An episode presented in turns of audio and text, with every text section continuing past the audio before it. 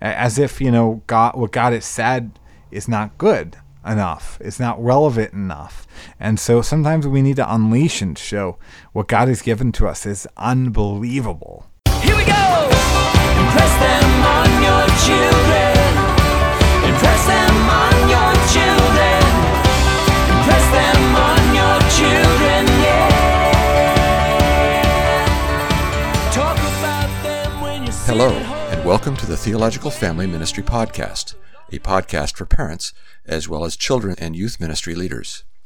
We are dedicated to showing how theological study and biblical application relate to the discipleship of children and youth. As always, we're hosted by Pastor Ben Palaz and Pastor Tony Trusoni. All right, Tony, we are back and refreshed, and uh, you don't have that weird noise going that we had a minute ago. Uh, weird machine. But how's it going, my friend? I'm doing well. So I got my uh, coffee, so that helps me get through everything. So actually, coffee I bought at LL Bean in Maine. So it's not that great, but it's Maine coffee. Okay, yeah, I, was, I can't say that LL Bean is the first place I would look to for quality coffee, but It was sixty percent off, and so I, you know, I'm a bargain shopper sometimes at the expense of my own self.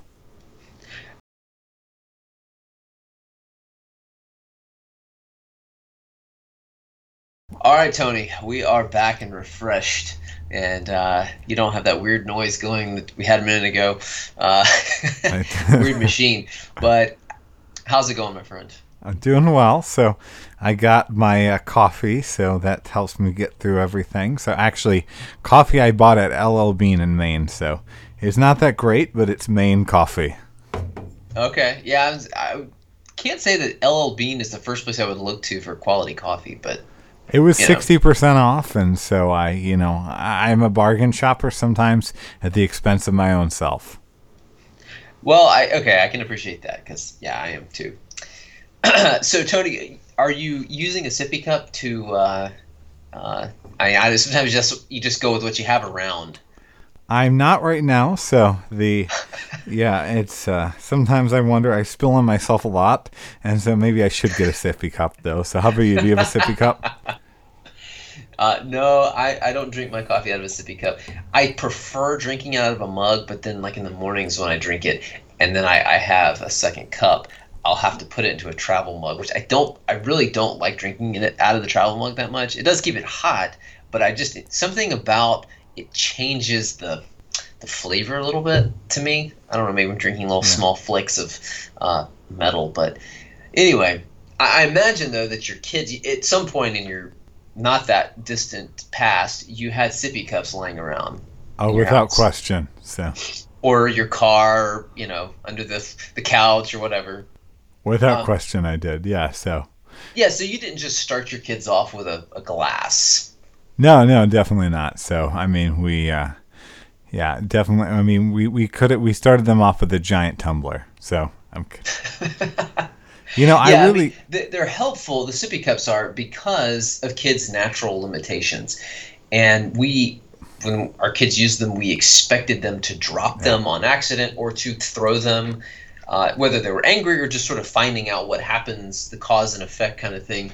And as they age, though, we expect them to be able to handle a cup or a glass or a coffee mug or whatever it may be. And you know, as time has passed, we think they should be able to handle more. Uh, that doesn't always doesn't always, and there could be you know various reasons for that. But um, you would think at, at, we're connecting this to Christian discipleship that there would be uh, a similar dynamic at play. Now, what kind of got me thinking about the sippy cup thing uh, was you know we've talked about this just together and then also on the podcast. I think just very recently on the podcast about the Driscoll uh, Mars Hill podcast that really really got a lot of attention. Yep. It's very very interesting, and especially if if you saw that stuff happening, kind of in real time. Yeah. You and I weren't there, but like you know we're aware. Um, but he. In one of the early episodes, Driscoll was preaching, and apparently he went on this long tirade about men needing to grow up, which was a common theme. And I mean, there was some truth, is some truth to that. But he was talking about women settling for guys that were just kind of losers. And he said, You know, I'm just waiting on going to the mall and I see a woman pushing a guy in a stroller and he's got beer in a sippy cup. And I mean, I think that's funny. Um, just the image of it and just, you know, he's got a lot of potential. Um, and so it, kind of it kind of bridged for me this idea of, of Christian discipleship and, and helping people to, to get them off the spiritual sippy cups. Uh, not so much sippy cups full of beer, but uh, we've, you know, what are we doing in our homes and in our churches to help get young Christians off of the spiritual sippy cups? The goal is not for them to be used, you know, drinking their coffee one day out of that. We want to uh, propel them forward. So, Tony, let me ask you, how did you grow? Because you, you became a Christian I don't know, roughly a decade after I did. Yep. Um, and so, and you know, I, I think I was seven. You were, you know, what, sixteen? Around there. 17. Yep. So 16. And that's a lot of development, you know, as far as over the span of your life. Like, there's a big difference between the two of those. Um, so that was going to look different in my case than yours. But how did you grow as a Christian, and just how do Christians grow and mature generally? Yeah. So, I mean, I think a lot of ways.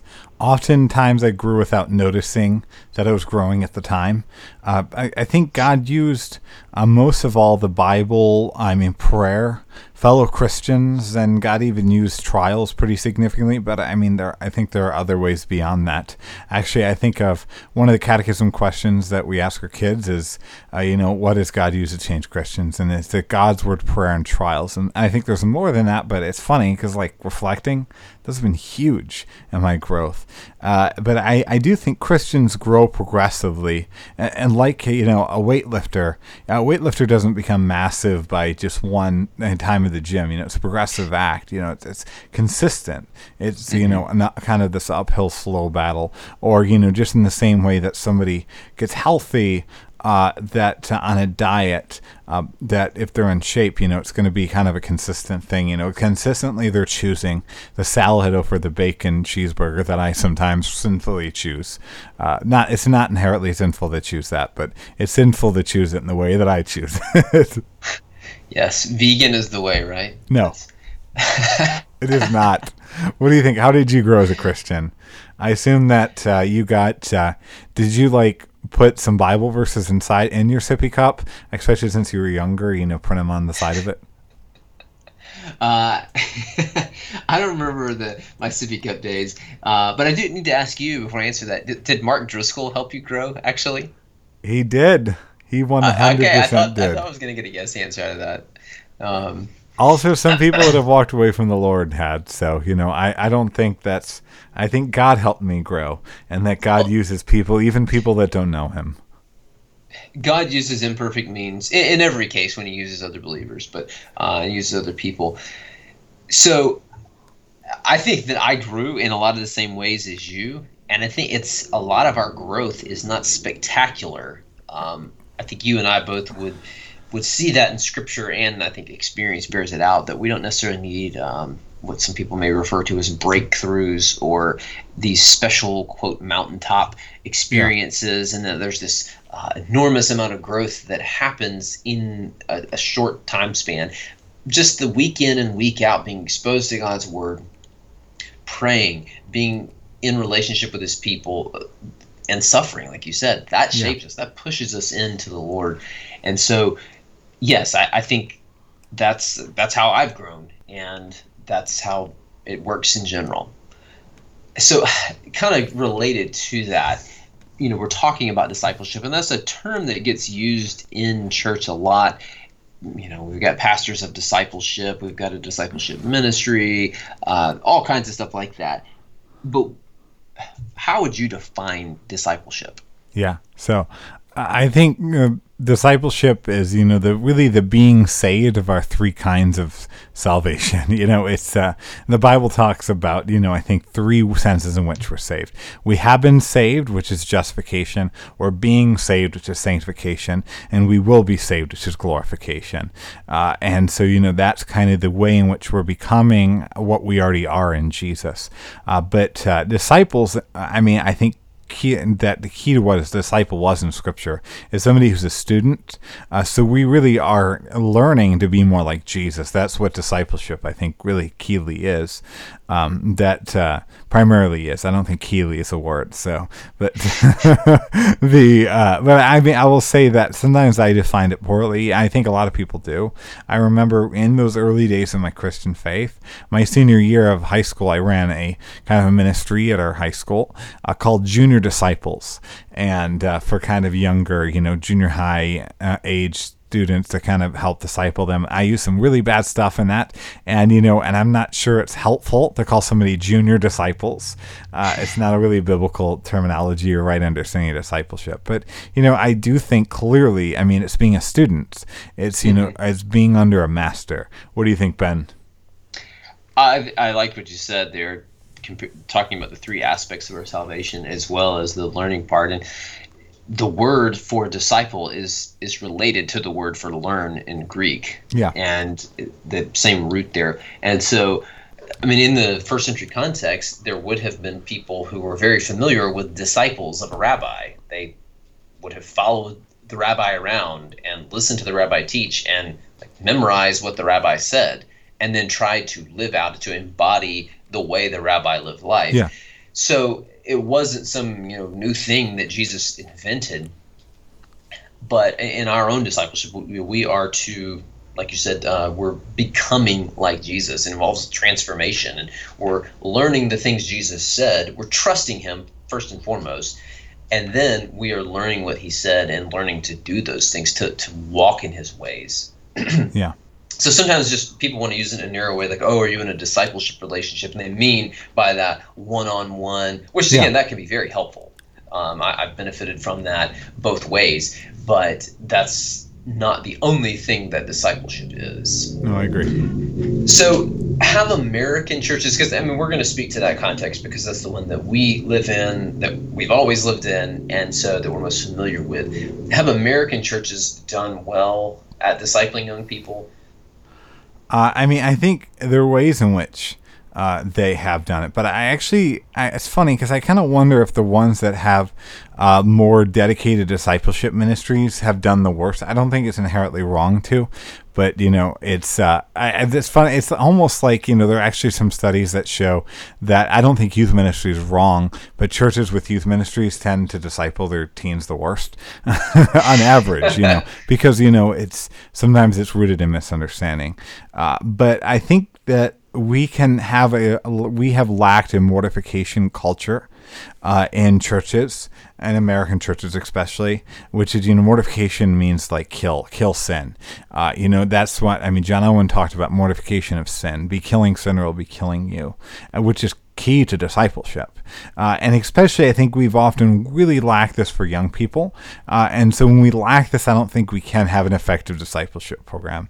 Uh, and I know that you're going to ask if, I mean, the set bar set too low uh, as well, and I, which I'm curious your thoughts on. But, you know, I, I remember of my youth ministry that days, you know, I we had a program that kind of dived deeper with teens, and we called this Beyond Expectations.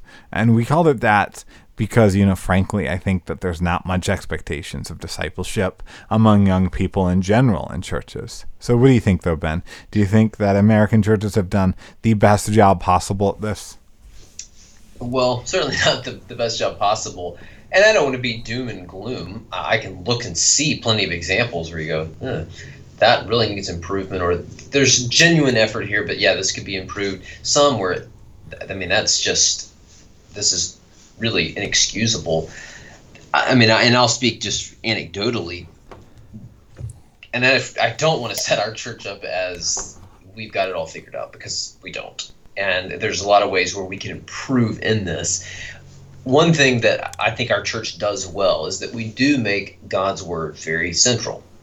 And there's Yeah. ways that even in that we could grow.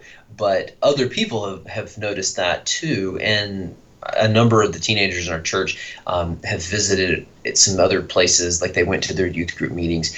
And I heard this feedback from them. They said, "Oh yeah, I mean it was cool. They, it was a neat place, and like play these cool games, but there wasn't much Bible." yeah And so, if that is kind of indicative of, of those ministries or those churches, I would say, yeah, we got a problem there. I mean, we're not teaching people to observe what Jesus commanded.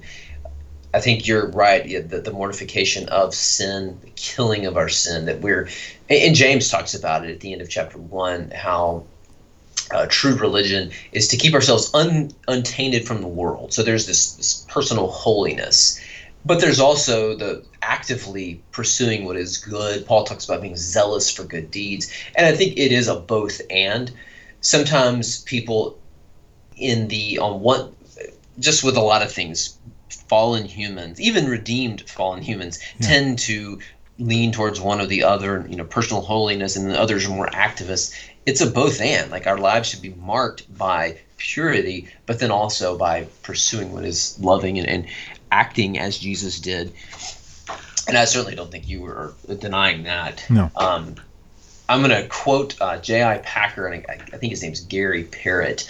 Uh, they wrote a book on catechism that I don't know if have you read it. Uh, I think it's called Grounded in the Gospel. I have not. It sounds. I've heard of it though. I've heard it's really good. It's good, yeah.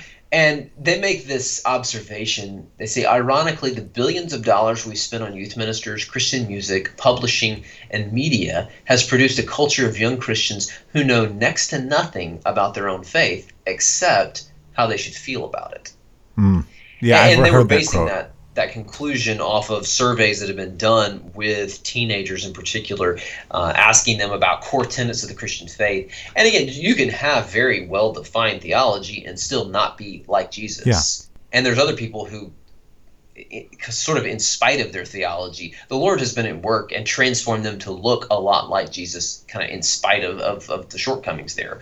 Um, but we we can have both and it's it's not that we have to pick good theology or loving obedience. Um, so I, I think that in some ways we have set the bar too low and i've uh, read a book over the past year that it was making this very case that we have set the bar too low. We've been focused on just keeping people in our churches rather than forming people into the image of christ. And so we're like well we know that you're busy and we you know have all this other stuff to do that again it may not even, it may not be sinful. It may be fine things but you know we know that you pack your schedule with a lot of this stuff. So you know if you could come to this thing like once a month or that'd be great. And so people are like what's after a while they begin to say well, why bother? This is not Yeah. a bigger cause. And, and i think that is compelling. And i mean if you look at jesus saying come and you know take up your cross and follow me. Go sell all you you have and um, give it to the poor and then follow me. Now some of those things i mean that last one that was told to one guy but Yeah. the, the bar is very high for following jesus Amen. uh, and being his disciple so i mean what's involved in discipling young people and is that different than what's involved in discipling adults Yeah, I think in both cases, the main things involved is really the primary, uh, the ordinary means of grace. We've talked about ordinary means before, which are, you know, word and sacrament, uh, and chiefly in the context of the local church. I, I, I still, I think we must make very clear that the local church is indispensable for discipleship. In fact, I think that, you know, if you were to take what we do in our discipleship six days of the week and compare it to what happens on Sunday, I I think a bibl- a reading of Scripture would suggest that the one day of the week, the Sunday, has more significance. Uh, I don't think it means that the other days don't have significance, but you know you cannot compare God's what God created, which is the worship service. Uh, but I think it's often uh, one-on-one relationships as well. Uh, you know, in both cases, and, and you're going to see this. You know, it's not exclusively that, of course, but oftentimes just in the same way that you know Jesus discipled people, and it's like I mean that term discipleship kind of conveys that kind of you know mentoring.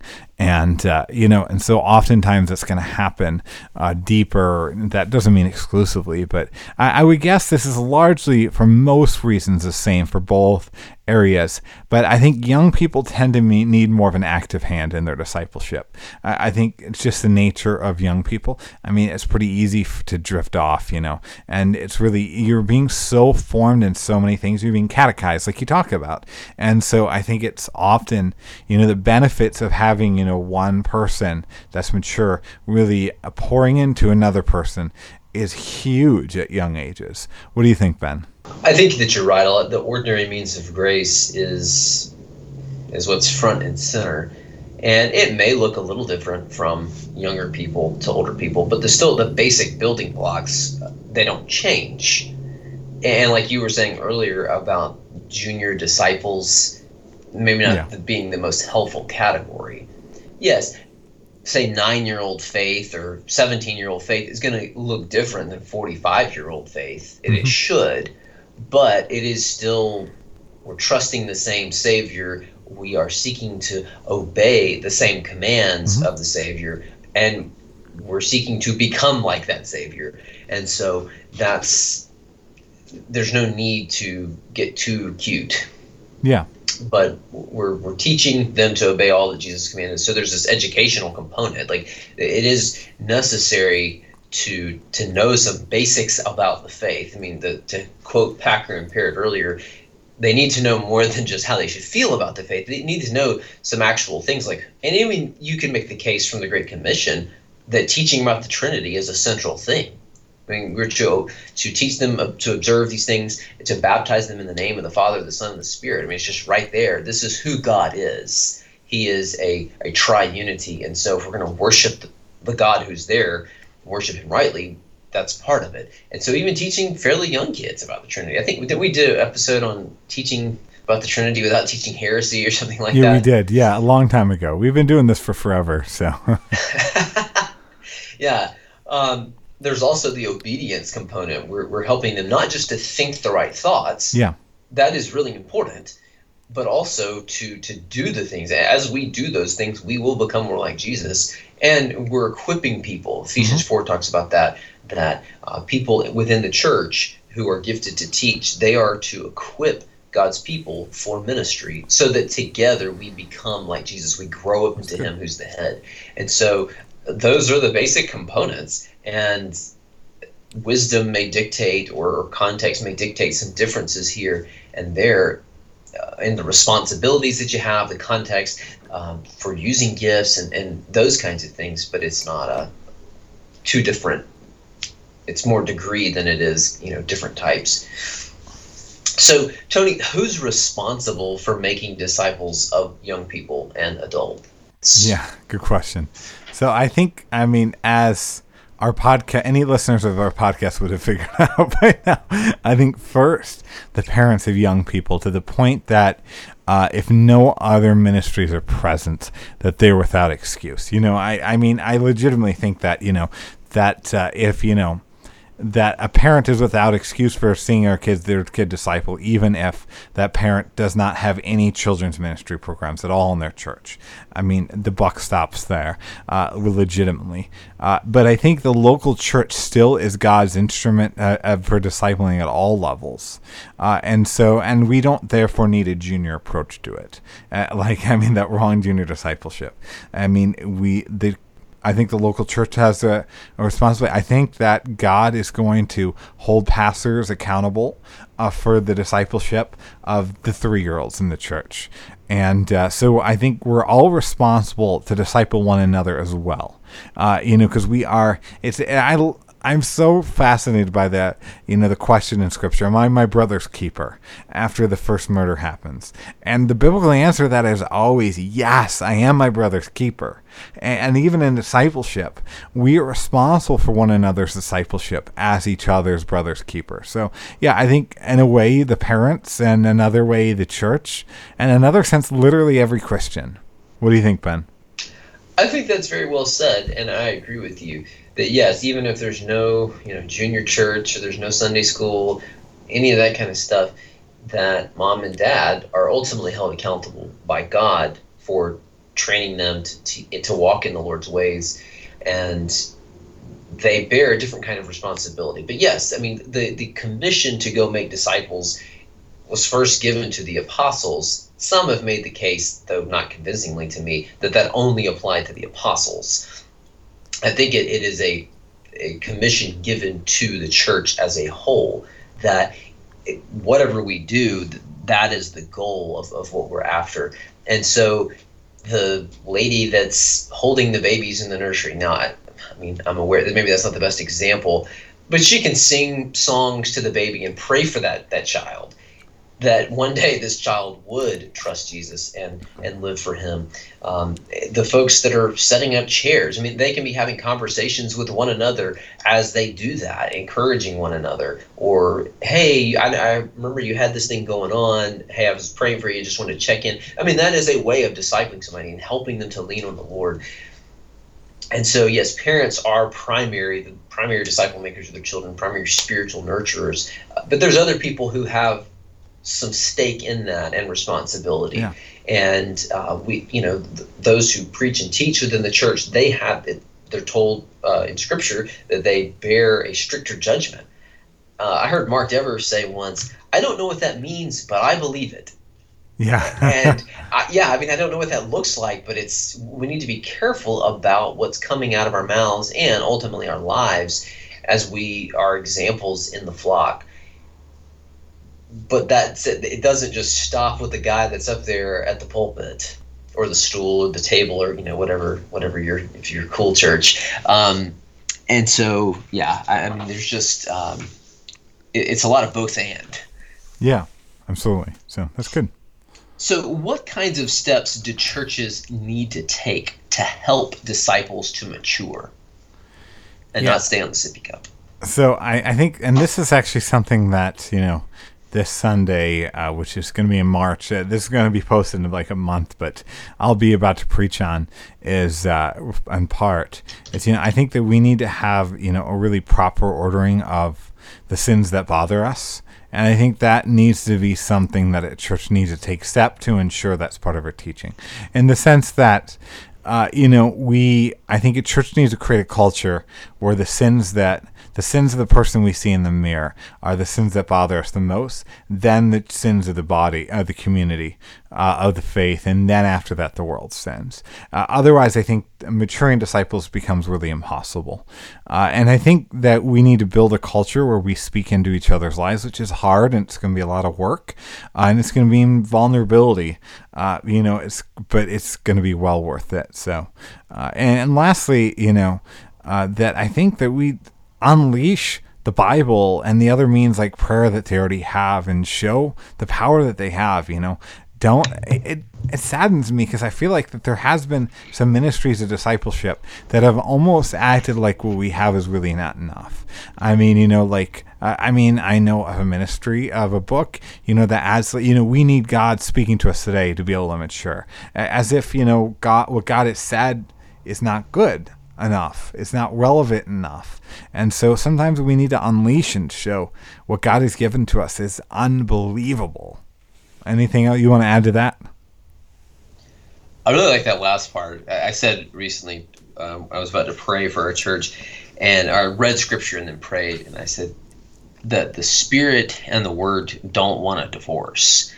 Ooh, that's good. you know, we often think of, or, and I, I have thought this too, and I've seen it a lot, where sort of the spirit, you know, he does his thing, and if you're charismatic, well, he's, you know, slaying people in the spirit, or giving people breakthroughs, or I don't know, giving them direct messages, or whatever. You, I mean, you can talk about excesses and that. I'm, I'm sympathetic to some, but, um, or the spirit's just doing this or that, and then oh yeah, and then there's the Bible but it's sort of a dead word. It's like no, I mean that we just read this. That was the that is the spirit speaking to us right now, and we've got to reckon with that. And then yes, I believe that He will illumine us as we as we interact with that and meditate on it and, and help us to understand and, and show us the nooks and crannies of our lives that that applies to.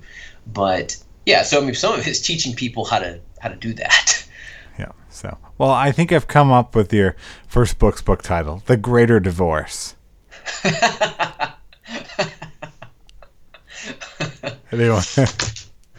I think whatever steps churches take, that it's not um, there's some special formula, but there there is we're trying to to take those common means of grace, and we just talked about that with the word, and helping people to put that into practice. Yeah. that's good. Uh, to, to help one another. And there's a book you you probably heard of it and maybe read it, but called the Vine Project. Love Um, that book. yeah, it's great. Just it's not giving you a program to plug and play in your church, but it, it's talking about how the Bible approaches discipleship and then giving some wisdom on how you can try to change the culture of your church towards that. But it doesn't give, uh, you know, all the answers for this. Just just set it up this way and you know, kind of build it and they will come. But they talk about the the prayerful, persevering proclamation of God's word by the people of God. And so, as we're speaking the word to one another and applying it to one another's lives, um, steps like that that are that are helping people to become like Jesus. And that's, I mean, it, it ultimately is a culture, and I mean that's something our church is is uh, needs to take more steps towards that. And you know, recently I, I was kind of a little discouraged about the state of things, and then I was in a, a setting where I heard about some things going on, and it was a good reminder to me that okay, yeah, the Lord is is at work here and here and here, I, and I didn't even know about it, um, but it's still we, we press on to try to, to multiply that effect and, and, and that work. Um, well, Tony, what kind of steps do parents need to take to help uh, disciples mature in their own household? Yeah, a good question. So, uh, I think we should talk about sin struggles and even our own at times. I, actually, it's funny because, like, honestly, you know, there are things I need to grow on, but I, I have found even even making uh, the joke like about you know it's at Sinway the bacon chips, where I've kind of learned that sometimes it's helpful, you know, to not, you know, cover up our sin, to not, you know, act as if, you know, uh, but instead they'll bring it to the light in a way that kills it, in a way that doesn't treat it as, you know, something to be hidden. So, uh, but I think when we do disciple our kids, parents should talk then about that, and and I think work with our kids to help them mortify their sins. Yeah, and I think you know that should be.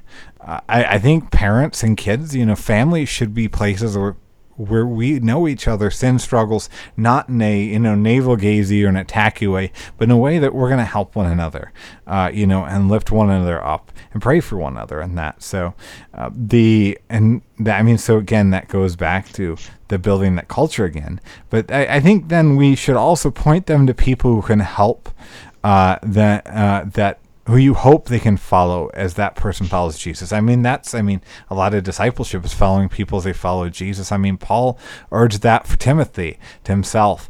I- mean, I know of, uh, I mean, I know of somebody in our church that we've kind of set up with our, our oldest, you know, is able to help this, uh, this woman in ways. And she, and we really hope that, our, our oldest really learns a lot from that person, even in the natural conversations as they go about, you know, doing this activity. So, Well, I, I like what you said um, in creating a culture that we're all.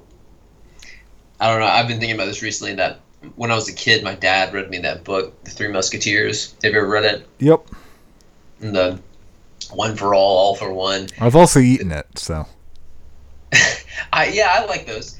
Um, but just that that mindset that we're all here trying to love one another, we're trying to help each other to follow Jesus, and just creating that kind of context, uh, love as well, getting others involved. And there's been research that's done, and again, this is just common grace, but we can learn from it. But that kids that stick in the faith, who grew up in Christian homes and then continue into adulthood, they have I think it's at least five significant relationships with other adults who, who know them and who know their parents. And it, it just helps to solidify for them. Oh there's others other people that care for me that believe the same thing my parents do. And I think it's just it's wise of us to take note of that that that, that is a common thread and put other people in their life who, who can. And I think I think when we were talking to Chap Bettis he talked about something similar, not necessarily referencing the, the statistic, maybe he did, but just that we are reinforcing the things that we believe and the ways that in which we want to live by putting them in this network of relationships. Yeah. And so you said it at the beginning that the, the local church is just indispensable for Christian discipleship. Like you cannot follow Jesus as he intends, as he calls us to, apart from his people. Um, I mean, it's it's like I don't know, moving in to somebody's house and the the husband's like, "Listen, I'm I'm going to, you know, I'll pay for your stuff, but my wife is here. She's going to cook the meals for you. She's going to to interact with you, and you you can't just ignore my wife. Okay, I, Yeah. like I know we've established this relationship, but I love her very much. So if you're going to be here, you, you've got to. Um, you've got she. It's a package deal kind of thing Yep. and so um so as as parents seek to to help fold their kids into the family of god um, there's things they can do you know in in the home life but and, and again it's not a cookie cutter approach but there's there are some wise practices like family worship prayer uh, discipline requiring them to obey teaching them about authority and, and these kinds of things. And I, I like what you said too about helping them giving them the skill but again it's it's spirit empowered but how to kill their own sin how to make war on that because it's going to look different for different sins and then how to actively we, we put off the old and then we put on the new it's not just enough that we stop lying but that we actively tell the truth or you know that we put off being mean like we Yeah. actively put on kindness Yeah. uh, and, and go and i mean here's another example but in ephesians 4 paul tells those who are stealing to steal no more but he doesn't just say stop stealing he says but work so that you can have something to share so i mean you're actively running away from that to then giving your stuff to others that may have a need and so um, i think that's an important element Or in other So- words, basically, you're trying to say we should do to sin what Tom Brady did to the Falcons in the second half of the Super Bowl, right? yeah, That's about right. Oh yeah. So, Tony, will it will it look the same in every church and in every home? Yes and no. I, I mean, I think ordinary means are for everyone. Uh, I mean, clearly. So, in uh, most ways, it probably will. You know, I mean, it's not like we should expect, you know, every um, that every church, one church to read the Bible and one church to read Oprah's book club and that disciple people. Uh, but all have different spiritual deficiencies, and so yeah, we're going to cater to a degree, you know, to the deficiencies in our own home. You know, I mean, there might be just uh, in a lot of ways it, it's similar to how you know navigating you know conviction of sin. That there are people that are bruised reeds, you know, which is a biblical terminology for somebody who basically is like overly beating themselves up on their sin, and there are people that are you know that uh, are you know have ta- um, what Taylor Swift's attitude of shake it off when they think of their sins, you know. Uh, but uh, the but I think regardless, uh, I mean our kids. We need to understand our kids are complicated, so we should approach them just in the same way that a good pastor approaches his congregation. You know, I mean, we're called. To, I mean, we talk about you know we shepherd our children, and and a godly pastor doesn't approach every member in the same way. And in the same way, you know, for that we're pastors of our kids we should approach each individual child in different ways, but at the same time using the same primary tools. What do you think, Ben? I mean, do you think that we should have, you know, that Oprah Book Club appro- approach in some kids and some churches, or do you think that uh, that it should always be the same in every case? Well, you got to teach them that a hater's going to hate.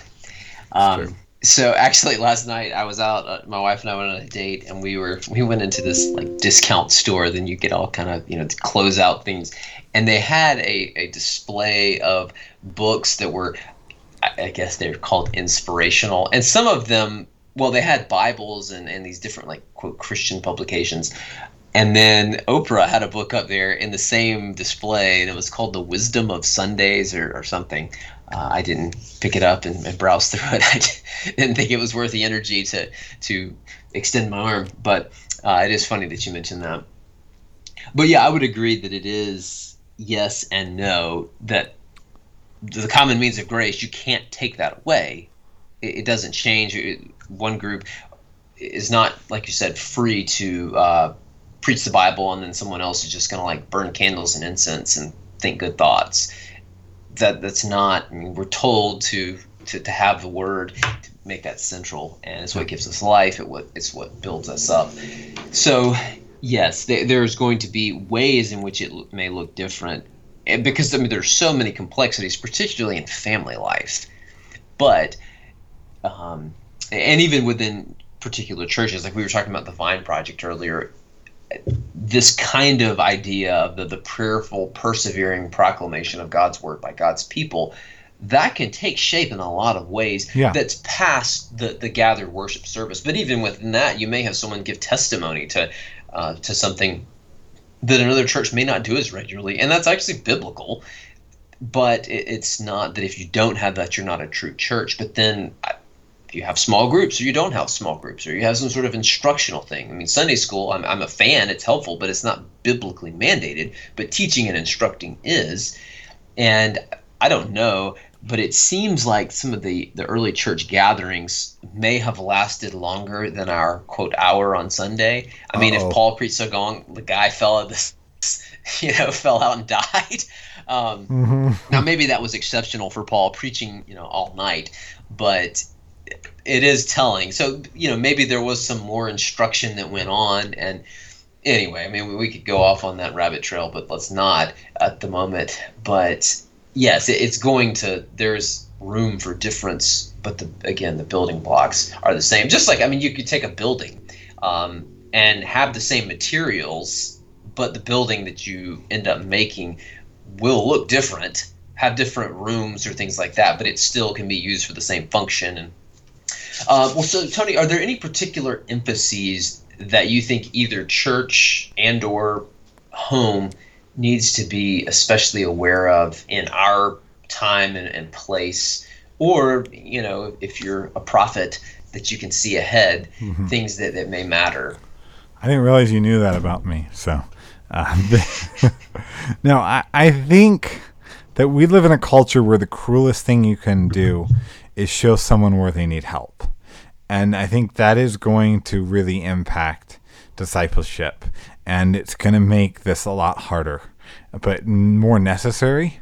You know, I mean, I again, I think saw i mean on social media i mean somebody who maybe a little more brazen than i thought but trying to get to the gospel to somebody actually and kind of you know actually asking about their name christian and whether kind of they live up to that namesake whether that means something to them and uh, I, I saw kind of there was some pushback basically.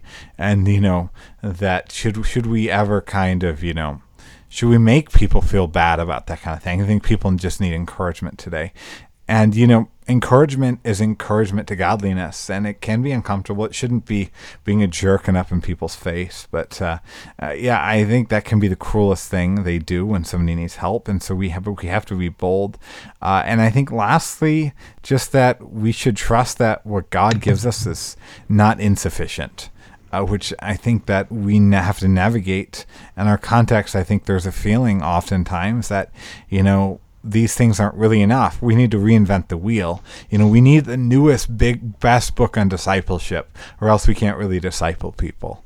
Uh, and I think we have to resist that.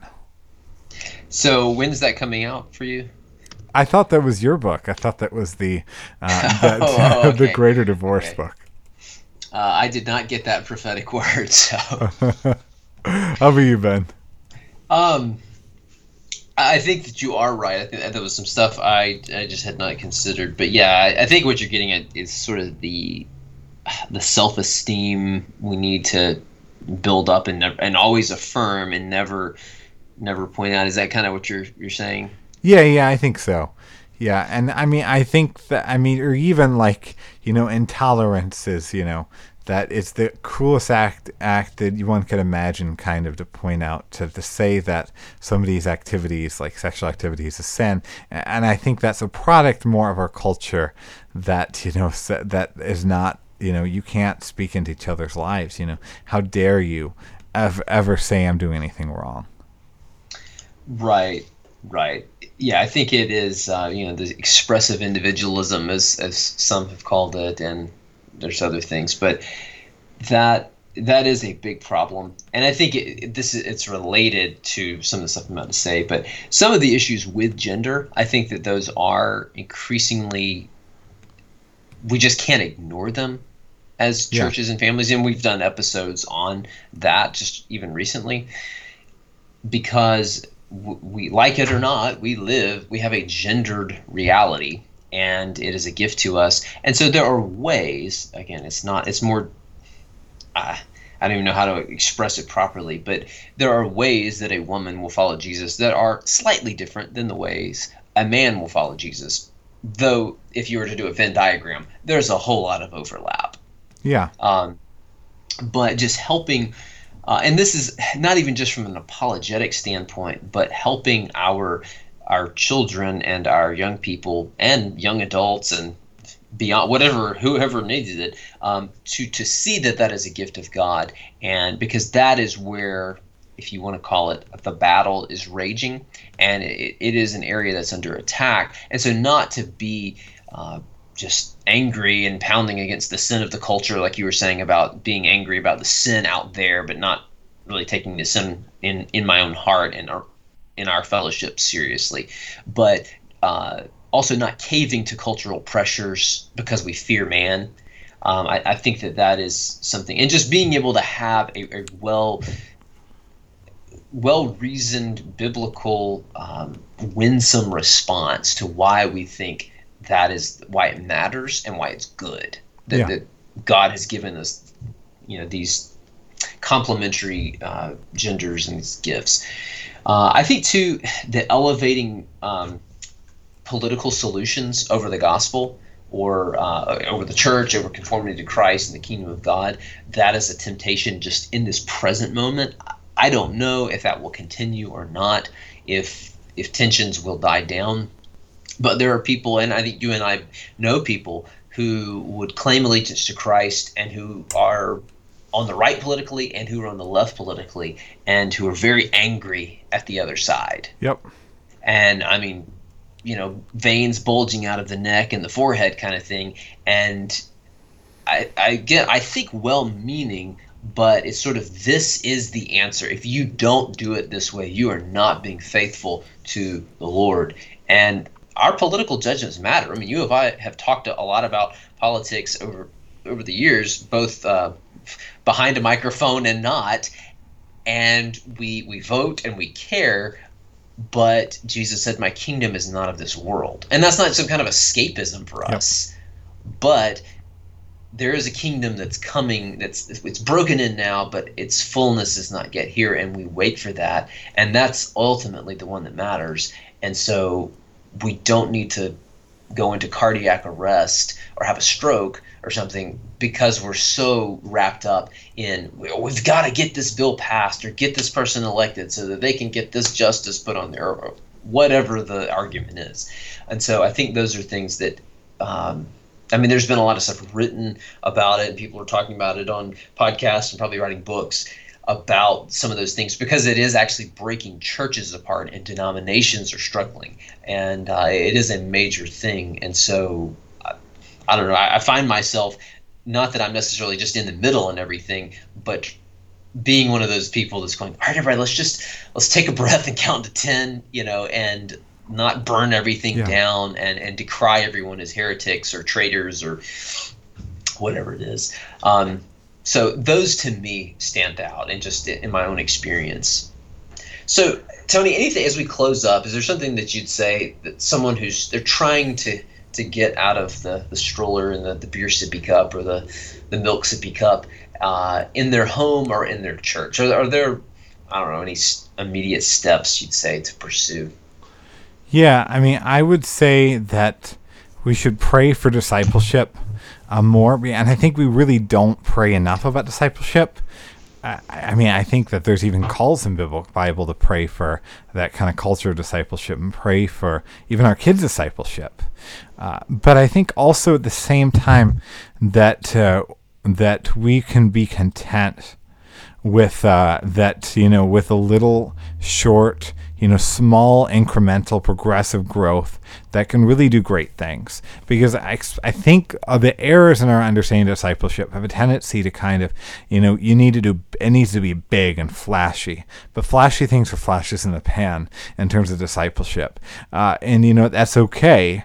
It's okay that it you know I think with the, you know it's even with the sippy cup thing. I, I, I suspect most parents don't don't have like a specific time where they finished totally with the sippy cup. You know, it was kind of more they weaned them off because you know they just grew and it became you know it was not like a day they marked on the calendar. Maybe it was, uh, but uh, spiritual growth really happens more like that. You know, we're waned progressively, slowly off the sippy cup in a way that we might not even know exactly when that happened. Uh, and so sanctification further it rarely happens without commitment to diligence. Uh, and i think those are just some last words from me uh, you know that you know it's going to require diligence. We have to you know really commit to taking a practice. I mean i see this i try to do some biblical counseling and you see that you know a lot of people want those kind of quick fixes. A lot of people want to be sanctified by you know we just show up and we're good. But you know if you're not diligent to pursue the things of the Lord, if you're not diligent to in counseling do your homework, sanctification is not going to really happen in the way that we would hope it would. If you're a Christian, it will happen in some way. But anyway, what do you have to add? I'm sure you have some better thoughts than I do. I think that's really good, and I have found that to be the case in my own life. That when I mean, suffering helps you grow. That's not something that we're called to seek out. I don't think, or to pray, Lord, I need you to send some suffering because, man, that's really going to make me grow. Lord will will providentially bring that into our lives when when He sees fit. And I mean, I I don't. No one is immune from it. Yeah. But when I have given intentional effort, just like you said, the the small steps, kind of like to quote "What about Bob?" the baby steps, just giving sustained effort over time and doing it in faith. Like okay as i do this that god is actually at work in me. Philippians 2.13 work out your own salvation. So you put effort for it is god who is at work in you to will and to work for his good pleasure. So you work because he's Yeah. inside working in you. I can't fully understand that but i that's what he says. And so and i've i've found it to be true in my own experience um, that and so, yes, there is a lot to be said for disciplined effort, but it's under the power of the Holy Spirit. And yes, just do something. I think that's a good way of uh, of closing it up. Do something and, keep doing it over and over in faith that God is going to meet you in that, um, whether it's with your children, with yourself, with your spouse, within the church. Hey, we're, we're going to make it a point. We're just going to keep doing this, and I think that God will bless that. Now, there's there's more to be said. There's more to be done over time, and in ways things that we need to be aware of. But that's a good first step to to get moving off the sippy cup. Um, well, thanks for thinking about this with me, Tony. I think this was was helpful, and uh, I hope this be a blessing to to those who are discipling others, whether they're their children or brothers and sisters or people that are outside the kingdom that they're trying to to make disciples. For So- sure. And maybe, you know, next time we podcast, you'll see me with a sippy cup for my coffee so I don't spill on myself again. yeah, don't get burned. It's a good discussion, right. brother. Well, thanks for listening, and uh, take care. Amen.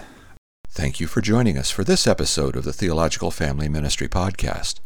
If you have enjoyed this episode, please give us a review on iTunes and share the podcast with your friends on social media. All new episodes are available to listen to on Stitcher, SoundCloud, YouTube, Spreaker, and iTunes. We hope you have a great week and join us again every first and third Thursday.